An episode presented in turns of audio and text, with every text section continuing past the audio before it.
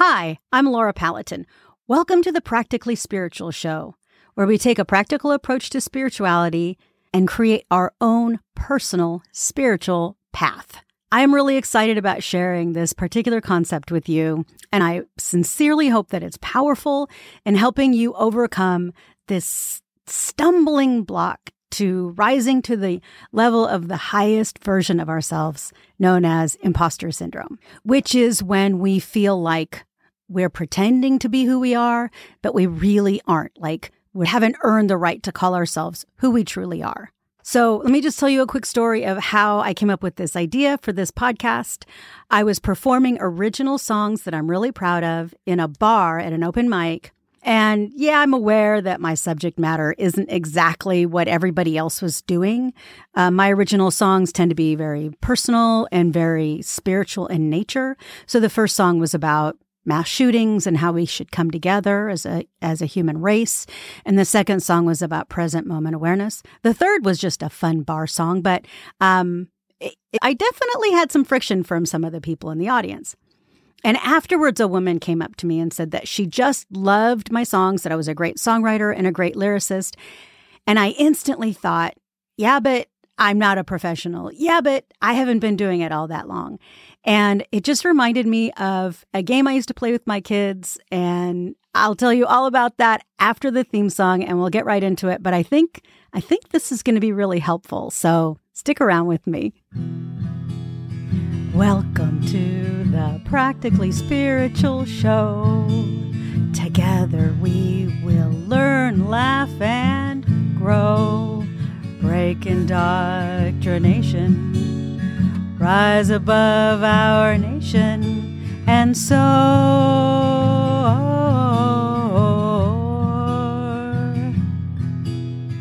Welcome to the Practically Spiritual Show. So when my kids were young, I used to play this really fun game with them. At least at least it was really fun for me.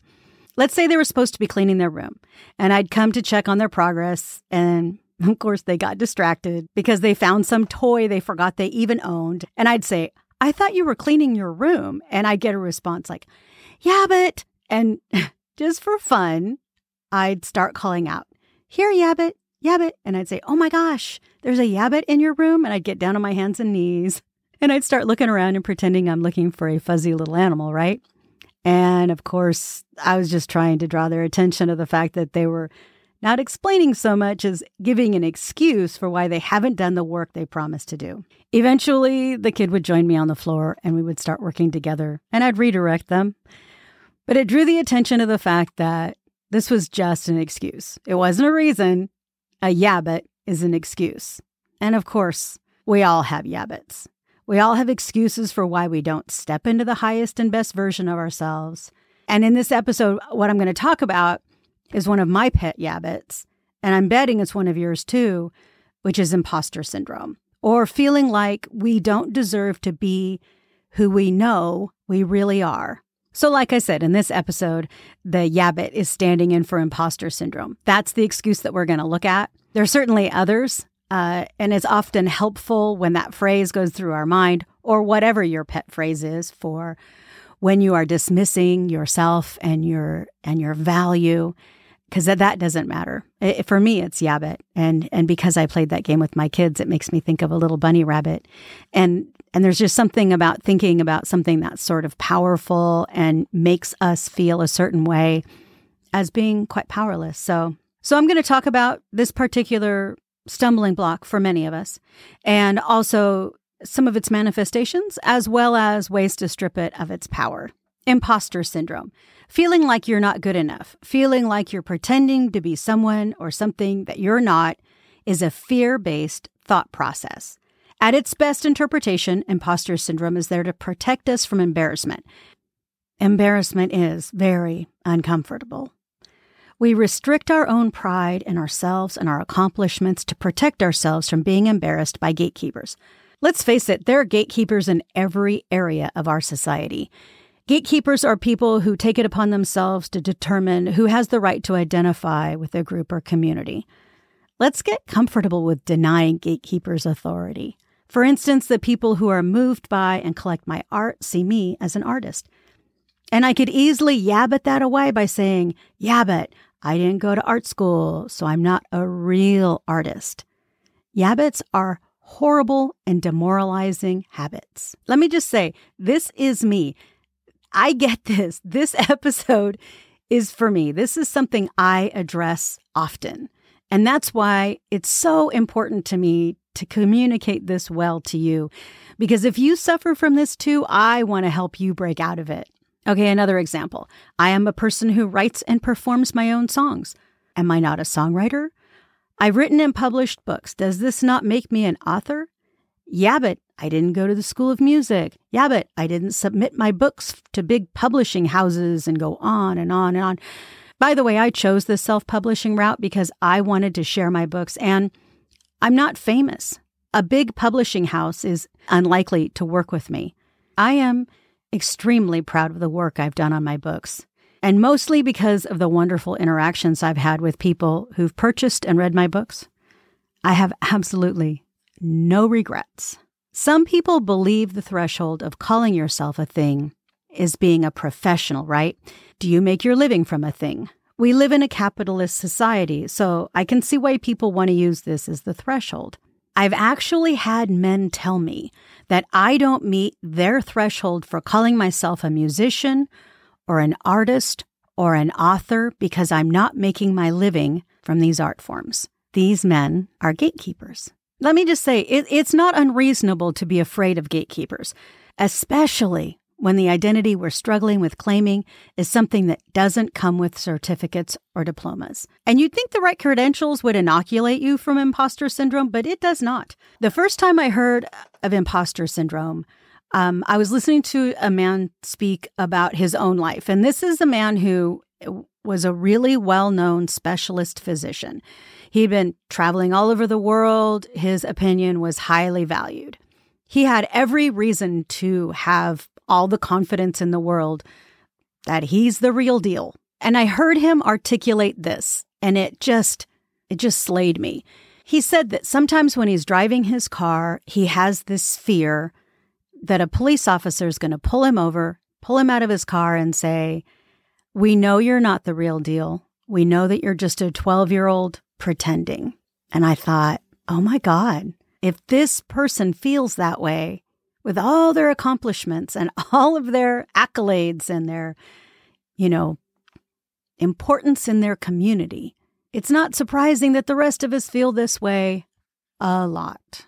Any given kid with art in an art exhibit will proudly tell you that they are one of the artists if you asked a kid who performed in a school band performance if they were one of the musicians, they will happily tell you, Yes, I'm one of the musicians, because in their mind it fits. They made the music, they are the musicians. Yet I struggle with saying I gave birth because I had a C section, right? Yeah, but I couldn't give birth naturally. So, what's our deal, right? 70% of people have this experience. So, you probably know what I'm talking about. In all likelihood, you've had an experience of feeling like you couldn't, shouldn't claim an identity that arguably you've earned, that actually applies to you. Spiritually speaking, imposter syndrome is simply a manifestation of fear. To be our strongest, most pure selves, we want to reject the influence of fear in our lives unilaterally. So let's consider some strategies for taming our own personal yabuts. It's time to make that yabut our pet instead of the other way around. First, we want to just notice the feeling and let it go. Don't stop the thought from coming. Don't become alarmed and, um, oh my God, because that actually entrenches it more in your brain. But you can choose what you do with the thought, right? So, First, we're just going to recognize why this has so much power to make us feel so very small, so very fast. As I said before, imposter syndrome at its best helps us to avoid embarrassment. Most people are really uncomfortable with embarrassment. So let's just acknowledge what the yabut shows up to do to protect us. When that yucky feeling comes up and we have the urge to diminish ourselves, instead, it's better to stop and thank the yabut for showing up to protect us. No big deal. We aren't actually diminished. because we choose not to be. Second, take a moment and notice that the yabut is actually full of it. Spiritually speaking, you are an authentic, real, fully realized person. Imposter syndrome is just a feeling, a fear. It's not real and doesn't deserve your attention, let alone the control of your actions in any way. Third, I'd like to encourage you to really take the time to look at your role in the situation that you find yourself in. Notice your abilities, your talent, your work. Why do you believe that you can and should do the thing? An ultimate goal here is for you to have a rebuttal to the yabut down to a short, one sentence response. For instance, when I feel insecure about my art, when a yabut tells me you're not a real artist, I know I'm an artist because I make art. That's what an artist does. So do your homework and boil your response to the yabut down to a super simple phrase. You can even start by thanking it. As I said before, we don't want to give it any power to make us feel any certain way. And there's something about thanking something that's trying to hurt you because what you're doing is acknowledging the kernel of good that's in it, right? You're trying to protect yourself from embarrassment. You recognize that there's gatekeepers and and it's not unreasonable. Most of the time gatekeepers are people who suffer from this more than anybody else, right? they already feel extremely insecure about themselves. And one thing that bolsters them up is to step on other people and say, I have more authority than you do because I'm putting you down. And it's a very bizarre act. But when you can stop and recognize that that act is something that's self preservation on their part and really has nothing to do with you, that can be very, very helpful, even profound. But a lot of what we're talking about here is actually your own internal monologue, right? Your own internal dialogue. And it feels like this is all coming from you. But if you really think about it, it's more a response to protect you from feeling bad should a gatekeeper show up and try to strip you of your dignity by telling you that you're not good at something. So we're kind of beating them to the punch. And we really need to stop doing that because it puts out into the universe and reflects back within ourselves an insecurity that's not necessary or helpful or even true to our spiritual path. Fourth, and I really love this idea, enlist a Yabut buddy. Now, I'm going to assume here that you have at least one friend, confidant, somebody that you really trust, that you can share that you feel this way sometimes. And you may even find that they have this experience as well. It's very interesting to me how people that are putting themselves out there, that are trying new and different things, experience this feeling.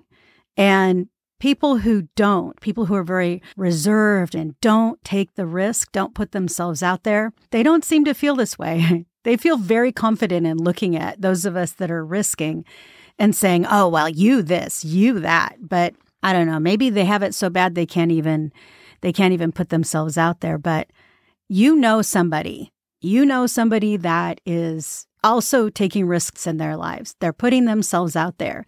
And I'll just bet you, if you talk to them and ask them if they ever have imposter syndrome, if somewhere inside of themselves they don't go, yeah, but I'm not a real insert thing here, you will find that they feel that way too.